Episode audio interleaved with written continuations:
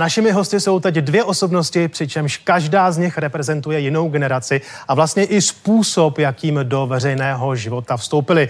Naše pozvání přijela jedna z nejoblíbenějších stálic české hudební scény, paní Marie Rotrová. Dobrý večer. Dobrý večer. A mladý muž, který se stal vzorem pro statisíce náctiletých. YouTuber Karel Kovy Kovář. Dobrý večer i vám, Kovy. Dobrý večer. A moje první otázka je společná pro vás, pro oba. A co vás překvapilo milé a co naopak nemilé na tom stavu, který jsme tu prožívali a vlastně ještě stále prožíváme? A dáma má samozřejmě přednost. Vždycky ta ohniska nákazy byla někde a zůstala tam.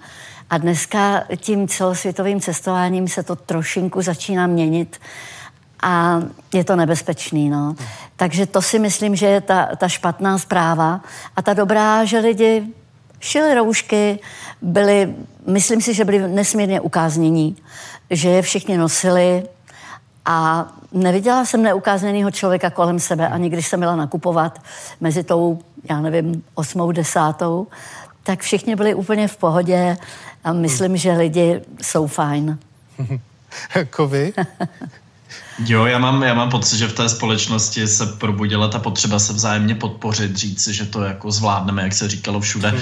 A ne možná takhle doslovně, ale právě spíš těmi činy nebo tou laskavostí ve veřejném prostoru. Na druhou stranu možná v počátcích to v té společnosti probudilo i možná takové ty temnější jevy, jako tu paniku, vykupování zásob a tak dále, ale spíš si myslím, že to byl strach z toho neznámého nepřítele, že v momentě, kdy to sem došlo, tak lidé zjistili, že vlastně v reálu to není zas takové, to, hmm. taková apokalypsa a, a třeba přišli na to, že není nutné zbytečně panikařit a pak se to tak zvedlo. V čem je ten nejzásadnější rozdíl mezi komunikací pro vás, pro vás osobně, takhle digitálně přes internet, byť je to i s kamerou, a vidět se z očí do očí? Marie. Tak je to velký rozdíl, protože člověk si um, nemůže sáhnout na toho druhého, nemůže se obejmout, eh, chybí vám eh, nějaký, nějaký ten kon, přímý kontakt je samozřejmě nenahraditelný, to je, to je bez zesporu, aspoň pro naši generaci a já myslím, že i pro mladý. Ty se taky rádi setkávají, že jo, Kovi? Je to tak. Kovi přitakával, kýval hlavou. Já bych u youtubera čekal, že řekne naopak, jako to už je všechno přežité, to už vůbec není důležité, ten osobní kontakt. Nesouhlasíte, tak popište. Ne, já doufám, že naopak, že ještě u těch mladších generací, které se skutečně tak trošku, když to vezmeme a zatáhneme za vlasy, se rodí s telefonem v ruce, že tam naopak bude ta opačná poptávka, se vzbouřit tomu systému a zase se scházet zpátky a možná se odpojovat. Tak v tuhle rebeli já doufám. Takže slavný český youtuber doufá v to, že lidé opustí digiprostor a budou zase analogově se střetávat u skleničky vína nebo u půl litru piva? To je ano, ano, budu je. bez práce, ale budu je. Páni, to bude lidí na ulicích. To bude lidí zase. to se hezky promoříme. Marie, zaznívají hlasy, že současná situace některým lidem připomíná dobu minulou před listopadem 89, kdy také platila spousta zákazů a byly zavřené hranice. Souhlasila byste, nebo je to z vašeho pohledu nesrovnatelná situace? Je to nesrovnatelné. Já s tím nesouhlasím. Myslím si, že mm, um, tenkrát to bylo daný jednou provždy a nikdo z nás jsme nevěděli, jestli přijde nějaká změna a eh, lidi mají touhy a důvěru v budoucnost většinou, takže víme dobře, že to pomine a že, a že i epidemiologové a vlády se s tím poradí a že budou selektovat příště, jestli budou nějaké nakažený, tak budou dřív selektovat a dřív budou chránit, budou chránit ohrožené eh, chtěla jsem říct druhy ohrožené, ohrožené Člověk se lidi. stává ohroženým druhem. Je to, ano, stává se pom, pom, smutný paradox, ano. ano. Je to tak? Ale myslím si, že to je naprosto nesrovnatelné. Hmm. To, ta restriktivní opatření, které která vláda udělala, a nejenom naše, ale nakonec ostatní, byla prostě povinnost, povinnost chránit obyvatele, povinnost chránit lidi a, a taky za, zabezpečit, zabezpečit dostatek potravy na všeho, jako to není úplná legrace. A nikdy se s tím nikdo v Evropě nesetkal, že jo? Nedoléhala ta situace to, že teď nesmíme na nějakou, no, na nějakou dobu za hranice. Ani na Slovensko se teď ještě nějaký čas nemůžeme podívat. Doléhá to na vás jako na generaci, nebo jste už v tom kyberprostoru, v tom digitálním světě a je to vlastně jedno?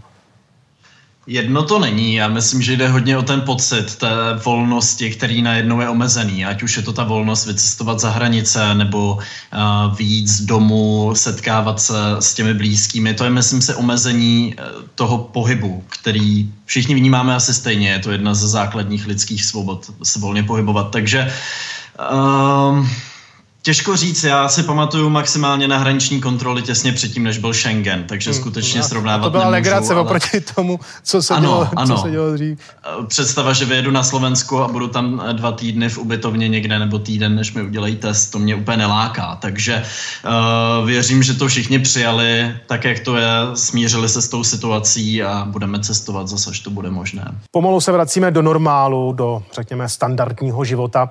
Krize nás ale mohla také mnohé naučit. Budete, eh, Marie, něco měnit ve svých návicích? Možná se budu více pohybovat. Teď jsem se domluvila se svojí snachou, že budu, že budu dělat jogu, že budeme společně dělat jogu každou středu. Tak to bych chtěla dodržet. A jinak budeme chodit na procházky s manželem dlouhý, jako jsme chodili vždycky. No, ale jinak, jo a určitě si na sebe vezmu roušku, když nebudu v kondici, když budu kašlat a půjdu do ordinace k paní doktorce. Tak hmm. si myslím, že v tom směru by bylo dobrý eh, chránit ty ostatní lidi, když člověk, protože eh, dosud to u nás nebylo ve zvyku, hmm. tak si myslím, že ta rouška vždycky, i když nemám moc ráda, takže bude vždycky v záloze a když půjdu do ordinace a nebudu v pohodě, tak si ji nasadím. Hmm. Jako vy, vy, budete něco měnit na svém životním stylu?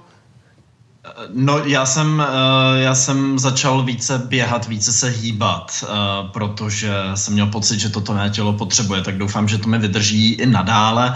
Ehm, pak možná trochu přehodnocení priorit člověk si myslím zjistil, že spousta těch zkůzek, které jsou tak neodkladné, se dají vyřídit vlastně během pár chvil takhle klidně online.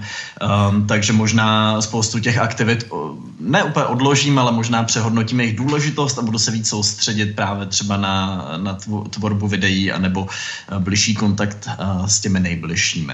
No a doufám, že z těch roušek se nestane takové to memento, ten strašák a přesně jak říká paní Rotrová, že si aspoň je udržíme v tom veřejném prostoru v podobě té ochrany, když nám třeba nebude nejlépe a budeme, hmm. budeme chtít ochránit ty kolem nás.